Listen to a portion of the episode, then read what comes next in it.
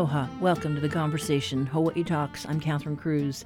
On guard for the invasive and destructive little fire ant, they develop super colonies and are known to hitchhike on anything from plants to construction material.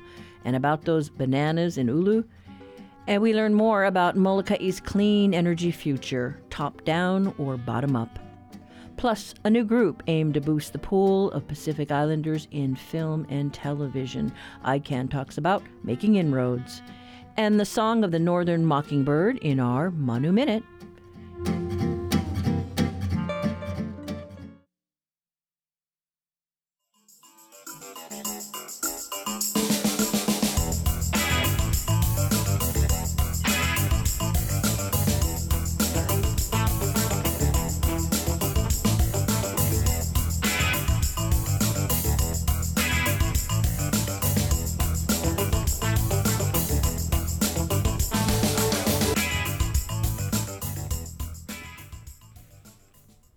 Is The Conversation on Hawaii Public Radio. I'm Catherine Cruz. All this week, we've been focusing on a tiny ant with a big bite. The destructive little fire ant has made itself at home on the Big Island and is trying to make inroads across the state. First discovered in 1999 in Puna, it was also found on Kauai at the same time. We check in with Haylin Chalk, who's with the Kauai Invasive Species Committee, to talk about where these new cases are popping up. The first detection for Hawaii Island was also the same year for um, the first detection for Kauai. What's interesting is you got to hear from Franny Brewer, Big Island Invasive Species Committee, and the difference between how little fire ant has exploded there versus here from our first detection has a lot to do with how it got here and where it landed. So the first detection of little fire ant on Kauai was in 1999 and the main difference is that it was found on a private residence and it was imported to a private residence. So we were able to contain it on that one property and it wasn't, you know, being dispersed to many other properties versus coming into the horticulture industry and accidentally being dispersed that way. That's why we really work with the nursery and landscaping trade here to educate partners and give them the best management practices to minimize the chances of them importing and accidentally spreading it, just because there is so much movement of plant materials, different kinds of ornamental plants coming in every day. So it is interesting to see how each island is dealing with the invasion of little fire ants and the circumstances of how it can either, you know, unfortunately explode like on Hawaii Island and completely affect everyone's days of like the way of life, or we get lucky like here on Kauai and we've been able to pretty much contain it to one site with our first infestation. And only in recent years we've been really seeing an uptick in new populations. So, where have you found it? In recent years, pretty much since 2019 till about now, we now have six populations of little fire ant here on Kauai. Some of them, we've been treating them, and they seem to be unmanageable levels. And then we have some other challenging, more challenging terrain that we're dealing with here. So right now we are dealing with Moloa'a is located on the east side of Kauai. And what's interesting about the Moloa'a infestation is that it was actually in the center of a agriculture part of the island. Luckily, Moloa'a is a flat and open area, so when we first got the call and detected it there, we were able to get information out to the community the community there is very on board with treatment and containing it because little fire ant can have a huge impact on agriculture. There's a lot of organic farms there, and the last thing we want is for our organic farmers and local farmers to be hindered with little fire ant. As you know, little fire ant are great hitchhikers. They're able to hide on trucks and even fit an entire satellite colony into the size of a macadamia nut shell. So if little fire ant were to get into a large farm, the chances of it being transported through pineapples, bananas would be very likely. Luckily, the community there is very supportive of the work of KISC and they hold their neighbors accountable because it needs to be a group effort. If it goes to another property and that property doesn't want to participate, then you know, we just have to hope that it doesn't spread further. But luckily, everybody from the surrounding infestation has been super cooperative and supportive with us. Well, as I go through the website and I look island by island to see, you know, what are the active areas, and then you get a little more detail, you know, how many properties, you know, what's the acreage, you know, three three acres, five acres, or larger. There have been cases where you've had detections over the years and you've successfully eradicated them. Yeah. Again, this is a lot to do with our Kauai community being so vigilant. We round year have little fire ant test kits available at our public libraries. So we throughout the year urge people to take home a kit, do it with the family, and you know send in our samples. And sometimes it does come back positive. And because our community is so vigilant and willing to support us, they have really taken it upon themselves to send in samples and to be on top of things. The work of KISC is really a community effort, and we really appreciate that. I saw on the website that if there are property owners who have large parcels that you have kits that are somehow designed for larger areas, larger tracts versus just backyard or home garden? Yeah, so we created larger versions of our home test kits. The smaller collection kits that we push for in the month of October contain about four to five, you know, chopsticks or stir sticks with an envelope. Um, that's perfect for a small yard or even just putting it through your potted plants. So our biggest concern during the Moloa'a infestation was that it was going to accidentally hop to different farms. As many farmers go to farmers market, you know, that would be a perfect hub for little fire ant to jump ship or to accidentally, you know, go from a bunch of bananas, accidentally get set down on another table, and then boom, it goes to another place. So we really focus on outreach to local farmers all across the island, not just on that side of the island.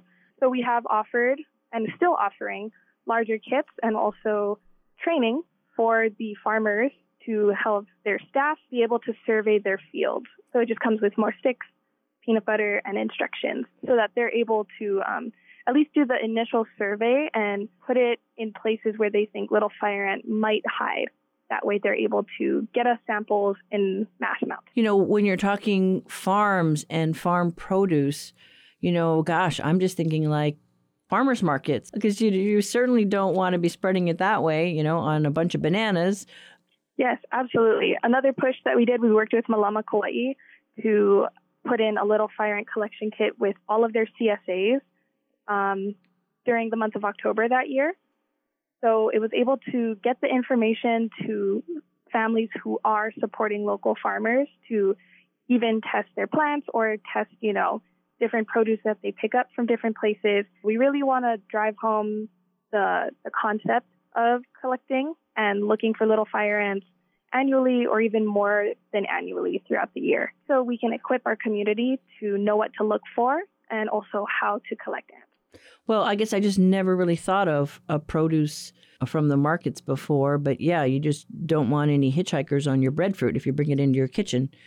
Right? It's crazy based on the talks you've had with uh, our colleague Christy and Franny, you can't go to the beach if there's little fire ants. You can't go surfing if there's little fire ants. You can't go get produce if there's little fire ants. It's it's really scary. Is there anything else that you can share? Um, you said this one area where it was first found, Moloa'a, and what part of the island is that? That is on the northeastern side of the island. So the thing about Moloa'a is it's right between Anahola and Kilauea, which is more of like the wet side of the island. I think it would be considered in the Ko'olau uh, moku of the island, which mm. is known to be typically more wet. Mm-hmm. And it just so happens that Moloa'a is the place where it was found a little more coastal. So it does get a good amount of sun, but also rain. How many active cases do you have now, and how many were found this year? So there are six cases of little fire ant six populations of little fire ant on Kauai right now. We found one this year uh, in the Koloa Omao area, which is actually our largest right now, and that one also is near an agricultural area. And that place, Koloa Omao, is a part of the island that little fire ant can really thrive in. I mean, most of Kauai is, besides the far west side, and this one is actually 52.15 acres and this is the largest detection we've found so far. Um, right now, we're still doing delimiting surveys to see how really how far, but that's the estimated. It's definitely south. So we're still doing our surveying and response planning for that. Anything else that you think would be important to underscore? The next population we have, which has been the most challenging for Is the one located in Wailua. Wailua is a very wet, very rainy, very tropical rainforesty area of the island, which little fire ant love to be in. It also has lots of trees, and this includes invasive trees like albizia, and it also has thick river valley foliage like haubush. So this one is the most challenging for us because it's so far back into the Wailua River Valley that it's in such thick brush. We have a really hard time even getting people in there. Our biggest concern with this infestation is that little fire ants do something called rafting. And the same thing that they do when surfers get bit is we're concerned that these little fire ants during the rainy season will then get washed down into other parts of the valley that we're not sure of. And then they start their own satellite colonies. And from there, it will be difficult, you know, to survey that much land, especially through that thick brush. Yeah, well, hopefully then you can use a technique that uh, Maui it seems to be having some success with by you know aerial application. So yep, that's that's what we're hoping for, and we're really happy that Maui has got that proof of concept using in um, Nahiku. That was Haylin Chalk, who is with the Kauai Invasive Species Committee. This happens to be Spot the Ant Month, and we've been highlighting the spread of these stinging creatures. Hawaii residents are encouraged to collect and submit ants from their properties to help detect and control the spread of the little fire ants and other harmful pest ants that may be new to the state. Find links on the conversation page at hawaiipublicradio.org later today.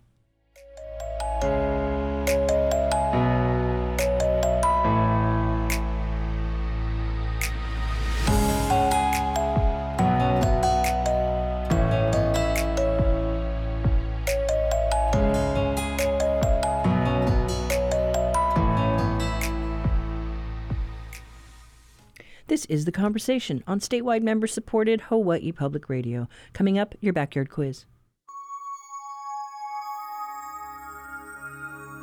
Oni hoa, ole hua, oni hau, o kauai, o ahu,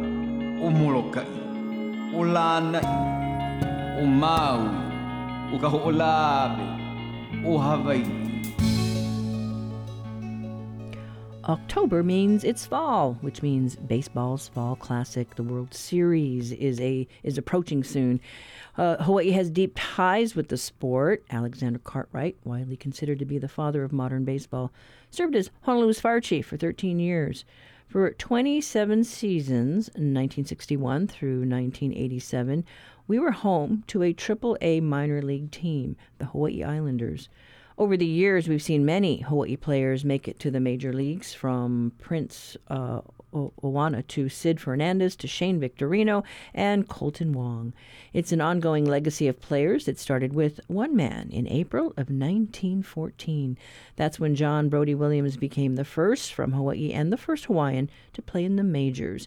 He pitched four games for the Detroit Tigers that, that season and later became known by a very apt nickname. For today's backyard quiz, can you tell us John Brodie Williams' nickname? Call 808 941 3689 or 877 941 3689 if you know the answer. The first one to get it right wins a reusable HPR tote bag.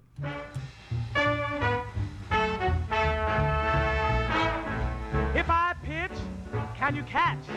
Will you hold the ball? Do you know the game?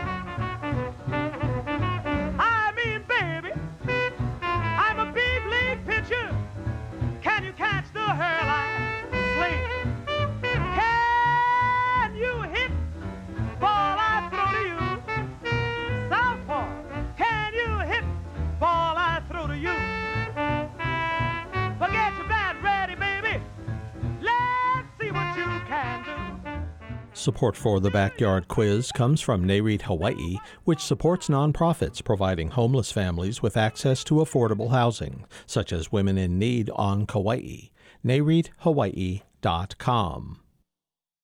HPR enriches its reporting with important historical context. The anniversary of the death of Captain Cook may not be replacing Valentine's Day celebrations in Hawaii anytime soon, but there is a growing awareness of this history and what it means to the Native Hawaiian people. The story goes on February 14, 1779. Word is being shouted from the ocean that this chief has been shot and killed. And in that one tense moment, the chiefs are not having it. That's when Cook is killed. There's a growing sense that we can no longer tolerate the big and small incursions upon our land and our people. Hawaiian historian Kehau Abad says this was a symbolic moment for Native Hawaiians. Cook's arrival brought with it infectious diseases that devastated the Native Hawaiian population. Support local news coverage. Donate today at hawaiipublicradio.org.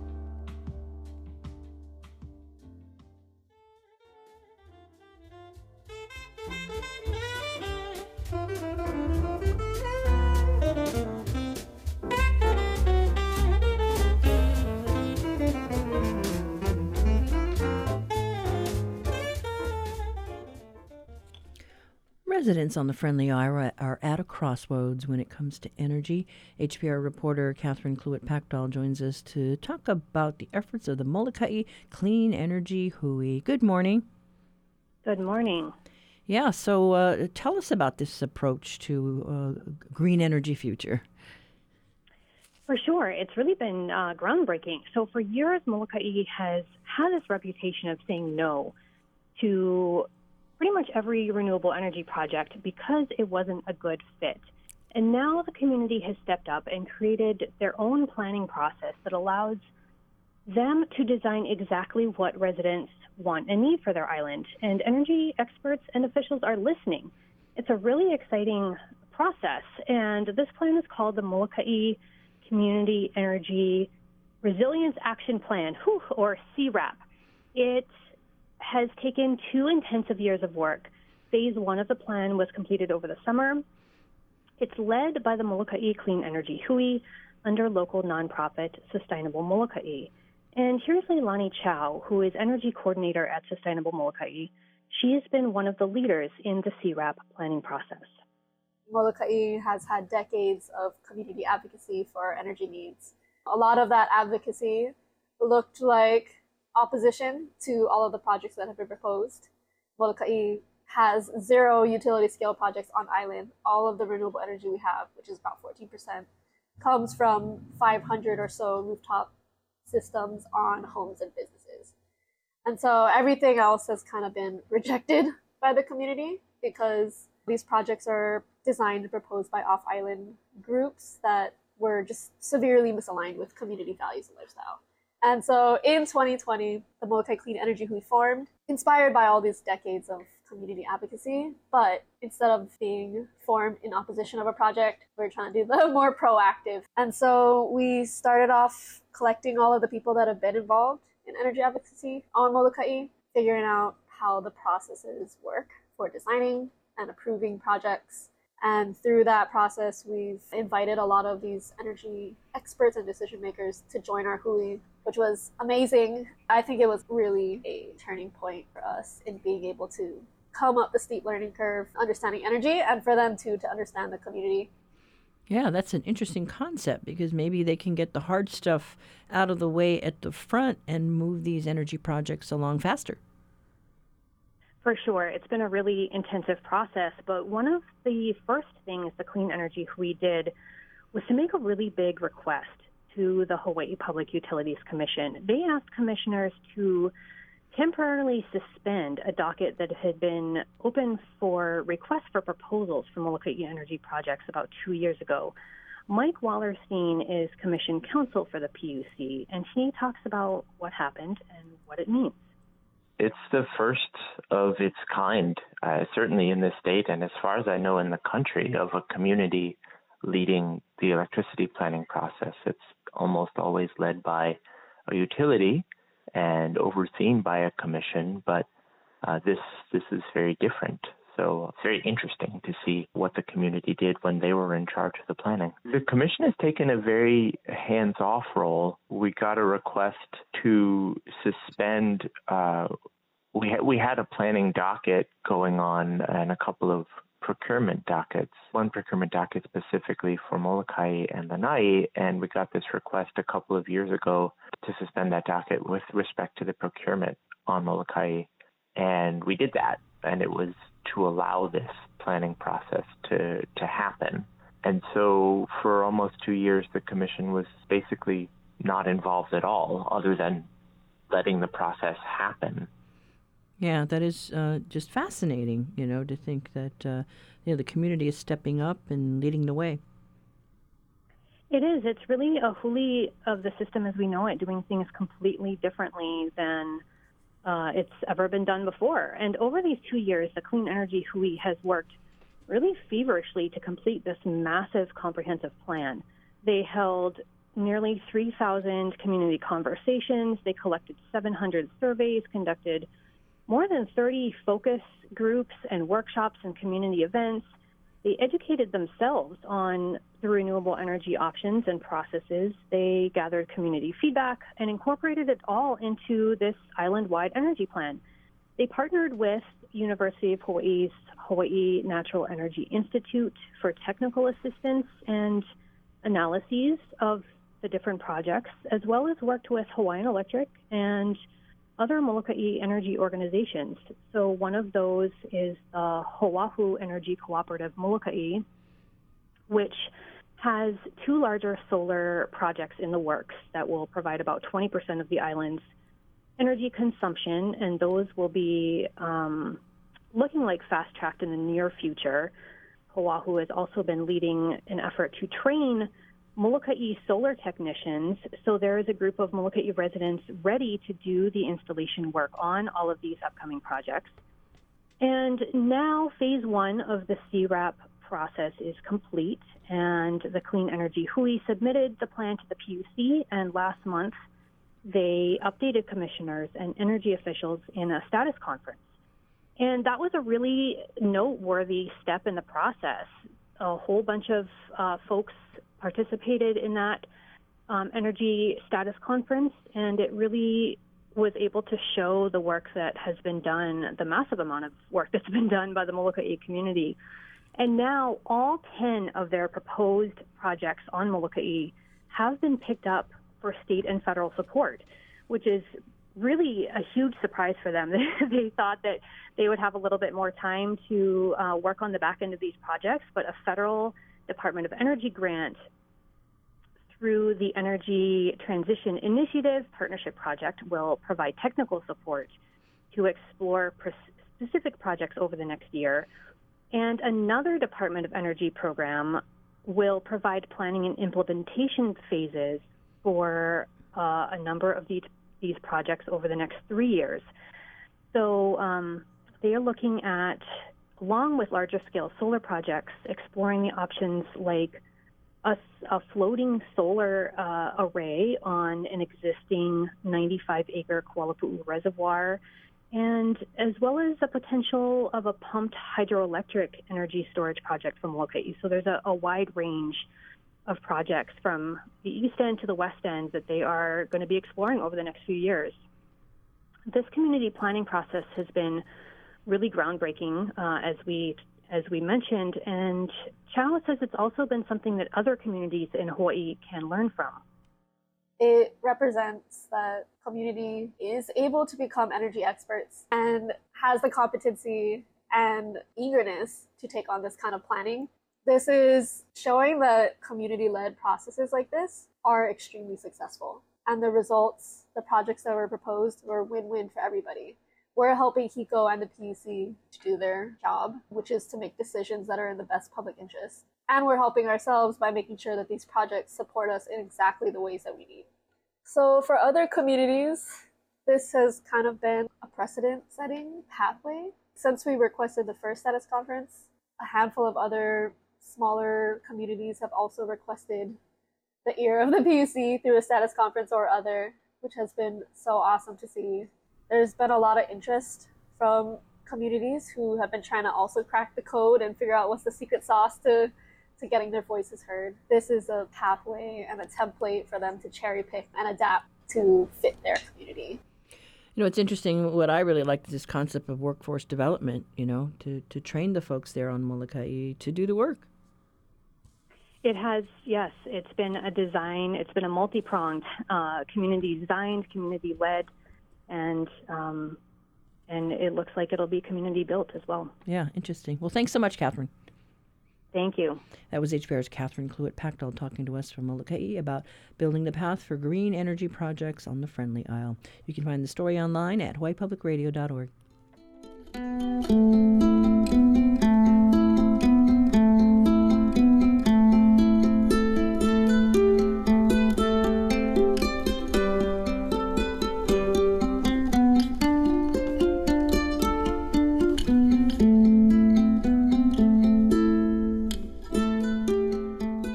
Support for HPR comes from the Honolulu Museum of Art, home to the Doris Duke Theater. October screenings include L'Immensità with Penelope Cruz and a 50th anniversary restoration of The Wicker Man. HonoluluMuseum.org.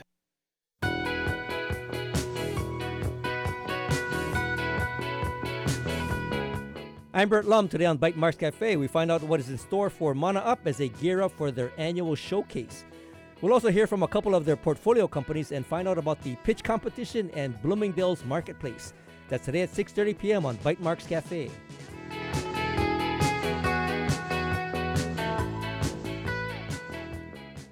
Support for HPR comes from the Honolulu Board of Water Supply Ohana, working to protect watersheds and aquifers since 1929 for fresh water now and for future generations. Learn more at protectoahuwater.org.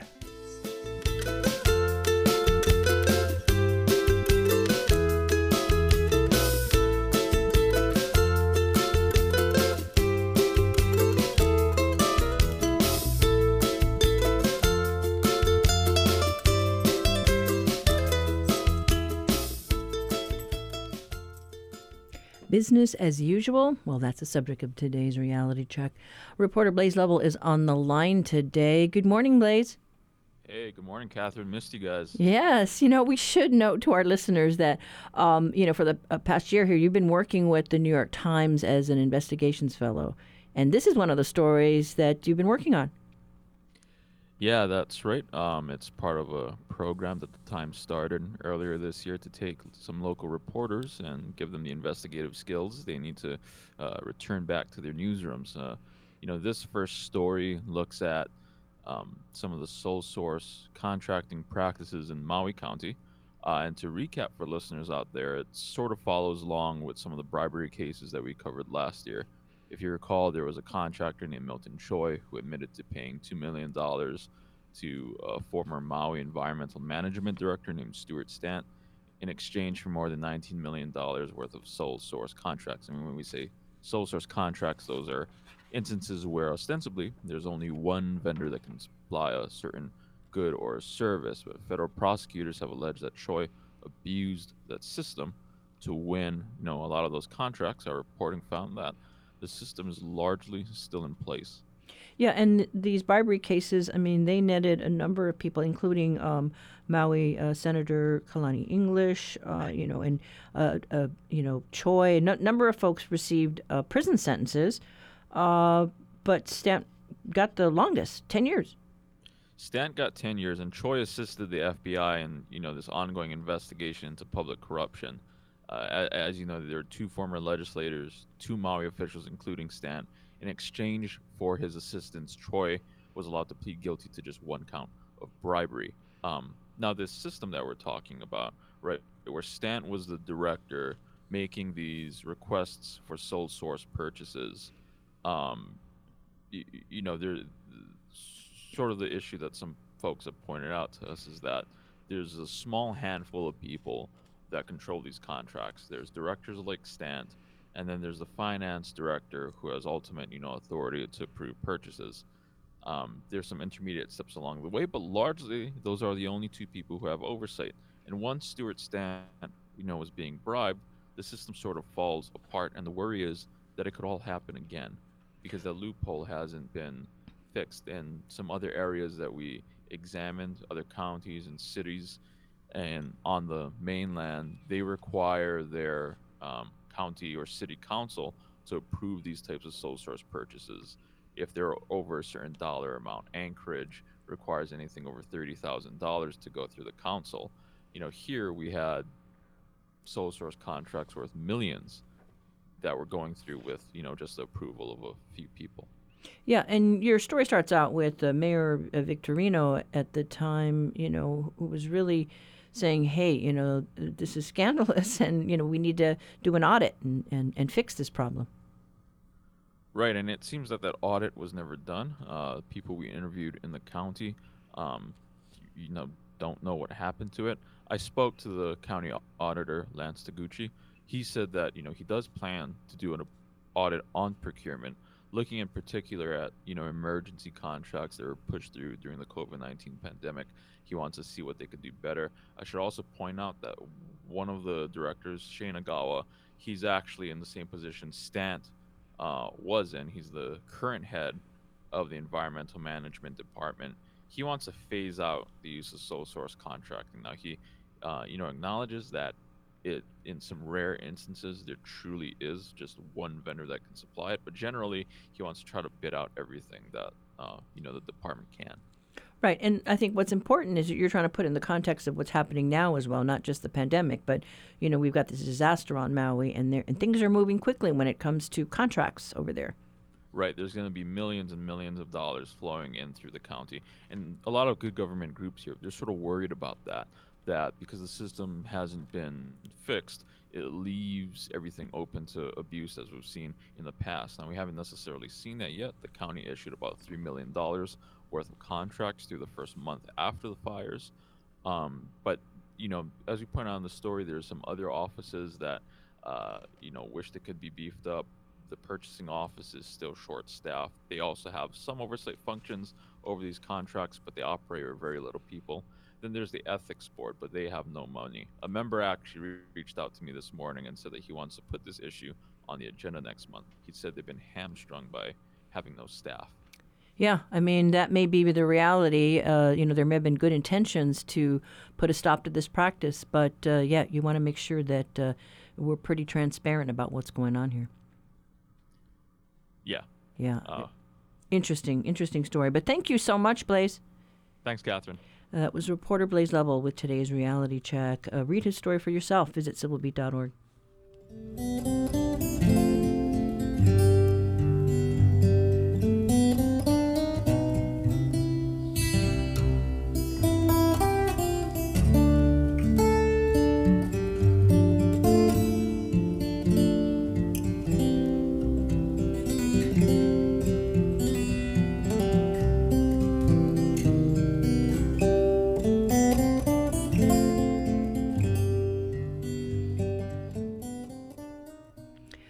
Local nonprofit hopes to boost the growth of Hawaii's film and television industry.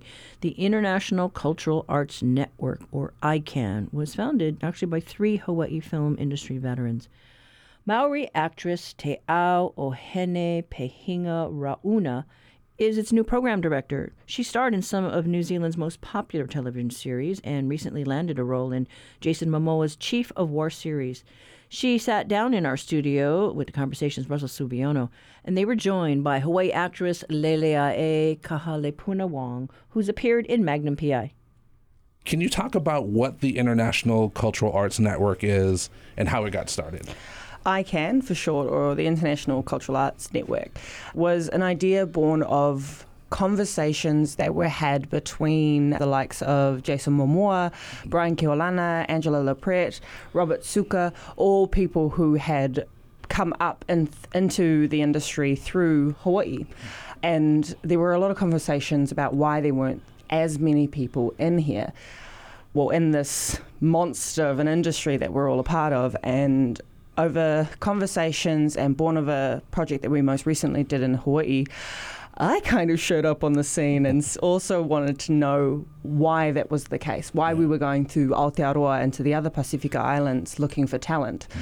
And it was, it was this, there was a, a gap somewhere along the path to this, or I suppose what you would call, in quotes, success in the industry. Mm-hmm. There were gaps in there. And so ICAN was launched to try and help bridge that gap, to help elevate and uplift our Indigenous people within Hawaii and on a global scale eventually, to help close that gap. Because who better to guide that process than people who have grown up on the island and walked this path and figured out this path. And so through that, we also kind of roped in.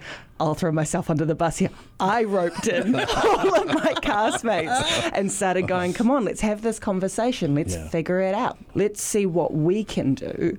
As the ones who are in this industry to uplift our community, though not all of us are from Hawaii, Brian Keaulana, who says we are not separated by land but connected by water. And so, and we very much feel that in Aotearoa, Hawaii is our whānau, they're our ohana, they're, they're our distant cousins, a little mm. far away. So we felt a sense of duty to give back and do something because something has to change.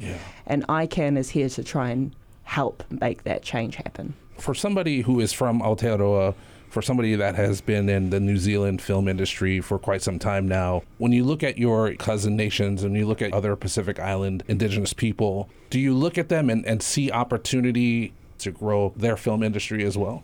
100%. I was lucky enough to work with a wonderful woman named Kalei and Kiave and Koho'okahi who helped guide us through the language side of the project we were working on. And I learnt through them that the language journey that mm. Hawaii has gone through was in some part shared knowledge that they gained from Aotearoa. Mm-hmm. And so if we can do that in language, if we can do that in the Kamehameha schools, why can't we do that in the industry? Granted, the industry is a scary beast. Right. It's a different ball game. It's a completely different ball game. But I think Aotearoa can be used as a blueprint on how to be better. I don't want Hawaii to, to take what we did and copy and paste. Nah, Hawaii is its own people. Mm. Kanaka Maoli have their own culture. Use what we did, look at what we did, and be better. Do better. And we're here to make sure that you have all the resources that you can from what we've done so that you can. Lele, you, you were born and raised on Kauai, right? I was born here. Born here, okay. On on Oahu, but I was raised on Kauai. Raised on Kauai. Uh, it's beautiful. You've been acting for several years in both local theater as well as on television. You're a woman from a small town with a big dream. Why is an organization like ICAN important for someone like you who is on the stage, who is in front of the camera? Well, I feel like something like ICAN is an ohana. It's a community where I can come to. I have a safe space to go to, to be able to hone my craft without judgment. And I feel like there's always something to learn. You know, "Oh, he poka ike ka halau ho'okahi." not all knowledge is learned from one source. So ICAN is just another avenue for me to learn more about my craft. And I'm learning a lot. It's great. oh, thank goodness. when I was growing up, the first time I really ever saw a Polynesian represented on screen in a very Polynesian way was Once Were Warriors. I know I'm a little bit older than you. What was your experience? What was the first time you watched the movie or a TV show and you saw our culture or Polynesian culture depicted on the screen? It was the same. It was Once Were Warriors. I must have been six, seven years old. My mom never shied away hiding any kind of violence or anything like that from me in film and TV. And so she allowed me to watch it. And I was in awe. It was the first time I looked at the screen. I was like, wow, that's me. Mm-hmm. That's they, they look like me. I think any Hawaii kid will tell you their first experience with any Polynesian film is Once Were Warriors, at oh, least in our generation.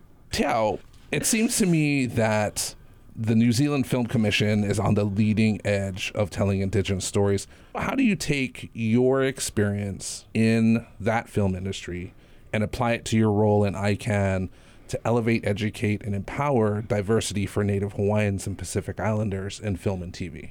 Mm, I took nothing.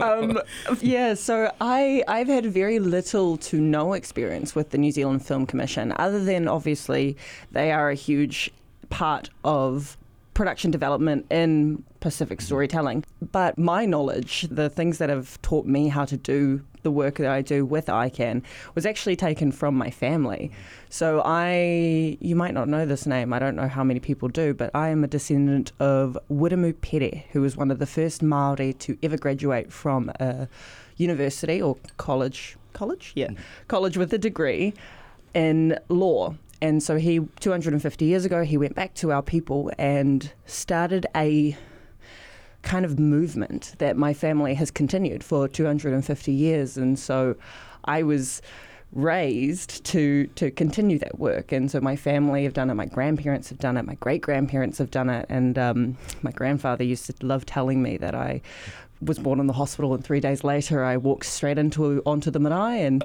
attended my first Maori development meeting. um, and I've been and I've been yeah, I've been kind of raised in in that community to be able to do this kind of work. It was a little controversial that I decided to do it in the creative industries, but yeah. So most of my knowledge comes from Indigenous social development within Aotearoa, outside of the creative industries. I love that it's part of your bloodline to do this work. Oh yeah. Yeah, Thanks, right. Mum. Lele, I've done a handful of interviews with Hawaiians and other indigenous people in the entertainment industry. The word representation is something that comes up consistently. What are your thoughts on where we are with Native Hawaiian and other Pacific Islander representation in film and television? I think we are further along. I'm glad I'm seeing more and more diversity when it comes to representation, what it means to be local, not just native, and seeing more local people out there. I know there's been a lot of controversy about, you know, the project that's been going around. Mm-hmm. And you know as well as all the other films that are coming in like Lilo and Stitch and so on and so forth. And that there's been this big hubbub you know about not enough Hawaiians being on the film and all that kind of stuff. And but at the same time like I understand where they're coming from and I sympathize. I'm a part of this industry. I I know like I just lost a job. So I get it. But at the same time I know the kind of a beast this industry is. And I understand the mentality of how some of these producers and things these these people important people think so I kind of give it the benefit of the doubt. However I never forget. You know? I don't Yeah. forget. That's Yeah. right. yeah. And so I know they can do a lot better mm. when it comes to representation because Hawaiians we've been shut out a lot of the time from our own roles and we should be allowed to represent ourselves. Teo, looking from the New Zealand perspective, where it feels like the New Zealand Film Commission just decided we're just going to do films about Maori and we're just going to put it out there and you're going to like it. Does it seem like that's the approach that they took in the early days, like with Once Were Warriors and other films? Or do you think there's a different approach that Hawaii can take when it comes to telling our stories about our culture, our people? Ooh, New Zealand Film Commission, you're not going to like me for this one. You know what? Oh well. Um, they actually didn't endorse Once Were Warriors. Oh, interesting. Yeah. So Once Were Warriors was an idea. Yeah. And they went to New Zealand Film Commission, and New Zealand Film Commission actually turned around and said, "No one's going to watch this." So they, the creators behind it, including Cliff and Tim and Rena, they all got together and said, "Nah, we're telling this story. We're making this show, and they're gonna like it." And they did it on their on the backs of their own money. That was entirely invested by their own pockets, and they just did the damn thing, and it looked like magic and it exploded. And so, I mean, if you want to take that, yeah, do it. Force yourselves into this into the narrative because honestly, in my experience, they don't want to let us in. From what I understand of New Zealand Maori film and storytelling within Aotearoa, we had to fight and force our way in, and then once the rest of the world saw it, then they jumped on board. Because unfortunately, the industry likes to pick and choose what parts of the Indigenous narrative they like, things that don't trigger. Mm.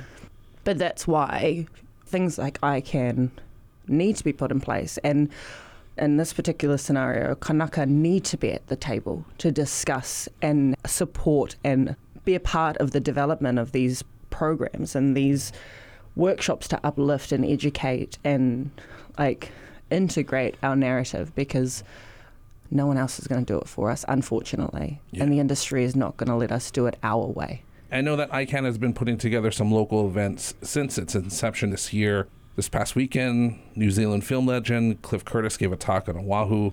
Can you talk about any events that are coming up for ICAN in the future? So we're still currently very much in development and still trying to finance. I mean, that's reality of a non-profit, isn't it? Is, is trying to find ways to actually be able to create and unfortunately, that involves money. But currently, we're doing Mana Ika Mana, an acting intensive, which our wonderful Lele has blessed us with her presence on.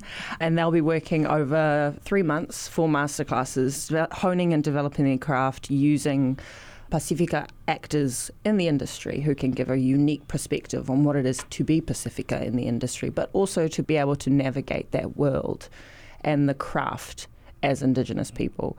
We hope to do many other things. Hopefully, a writers program. Brian Keaulana, who is a master waterman, he is this. He is the water whisperer. He also wants to help diversify the training of stunt work, in that hopefully we train more people on both land and water, because that's what makes us epic. That's right. Um, and then beyond that, there's a lot of things we'd love to do. I think we want to cover all parts of the industry directing, producing, financing. ICAN's mission is to create more opportunities and streamline the path to the industry in all of its facets. Because as Pacifica, as Indigenous storytellers, I mean, it's Taika Waititi who said it, we are the original storytellers. And we have the power, we have the ancestral knowledge, and we have the ability to work in any facet of the industry. Yeah. It's just a matter of, of coming together as a community and supporting that journey. And that's what ICAN's about. Te ao, Lele, thank you so much for your time. Thank you. Thanks Thank for having you. us. Yeah. That was Maori actress Te Ao o Hinepehinga Rauna and Hawaii actress Lele Ae Kaha Lepunawang. They were talking to HPR's Russell Subiono about ICAN, a new Hawaii nonprofit focused on helping more Pacific Islanders land roles in the film and TV industry. We'll have more info on our website later today.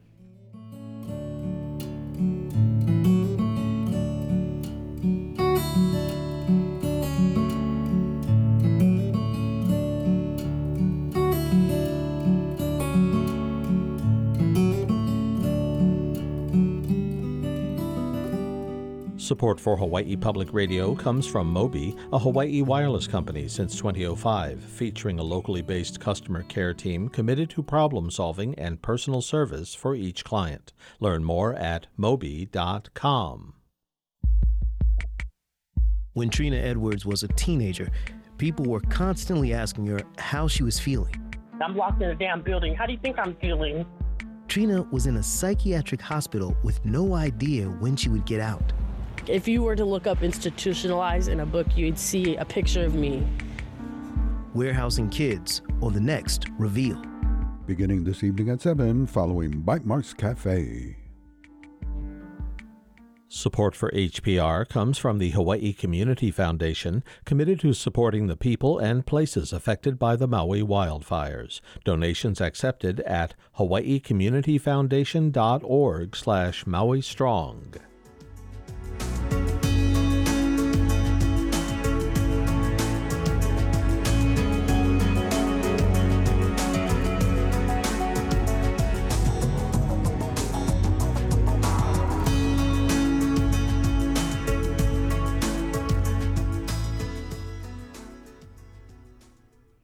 Mockingbirds will be brought to the territory this month by Hui Manu.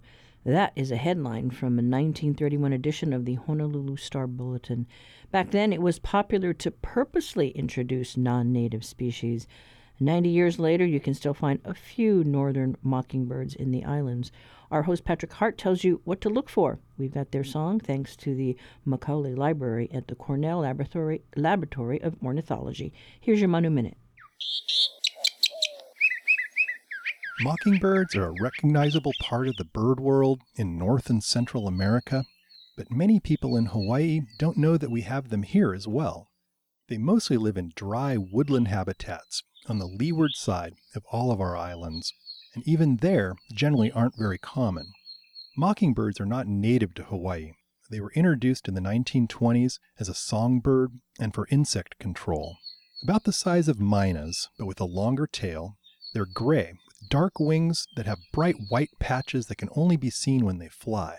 One of the most interesting things about mockingbirds is that they can learn hundreds of different songs and often mimic the sounds of other species of birds, as well as frogs, crickets, dogs, car alarms, and squeaky gates. See if you can recognize who or what this mockingbird is trying to mimic.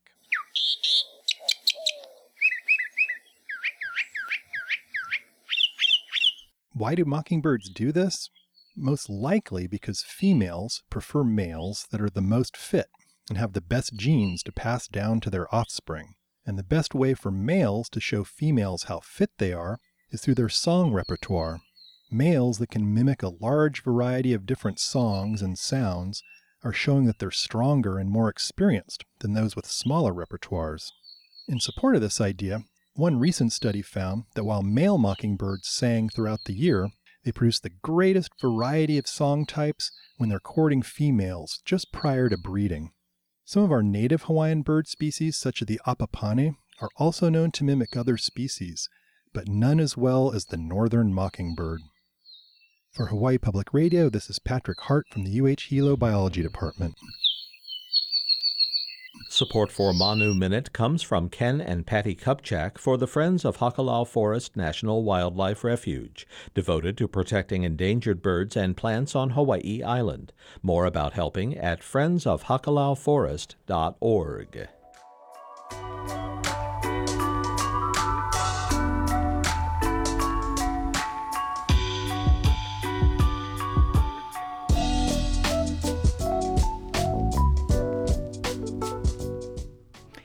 And now it's time to take a swing at the answer to today's backyard quiz. Earlier, we asked you for the nickname of John Brodie Williams, the first person from Hawaii and the first player of Hawaiian descent to play in Major League Baseball.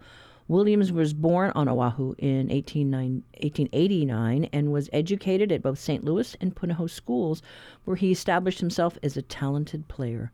Williams was first spotted by baseball scouts in 1910 and by 1911 was making his first start for a minor league team in Sacramento. Then in 1914, he played in his first game in the majors for the Detroit Tigers. That was the pinnacle of his career.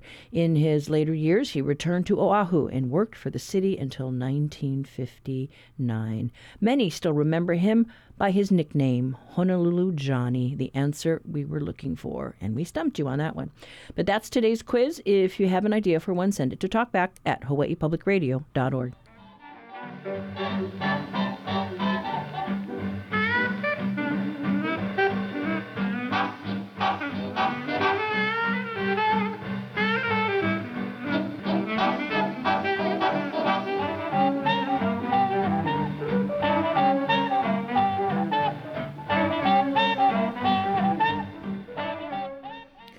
Well, we're out of time now, but up tomorrow we try to make sense of the conflict playing out in Gaza. Leave your feedback on our talk line, uh, talkback line, 808 792 8217, or email us at talkback at hawaiipublicradio.org. We welcome your feedback. The conversation is available as a podcast online or on our website, uh, or check out your favorite podcast store. I'm Catherine Cruz. Join us tomorrow for more of the conversation.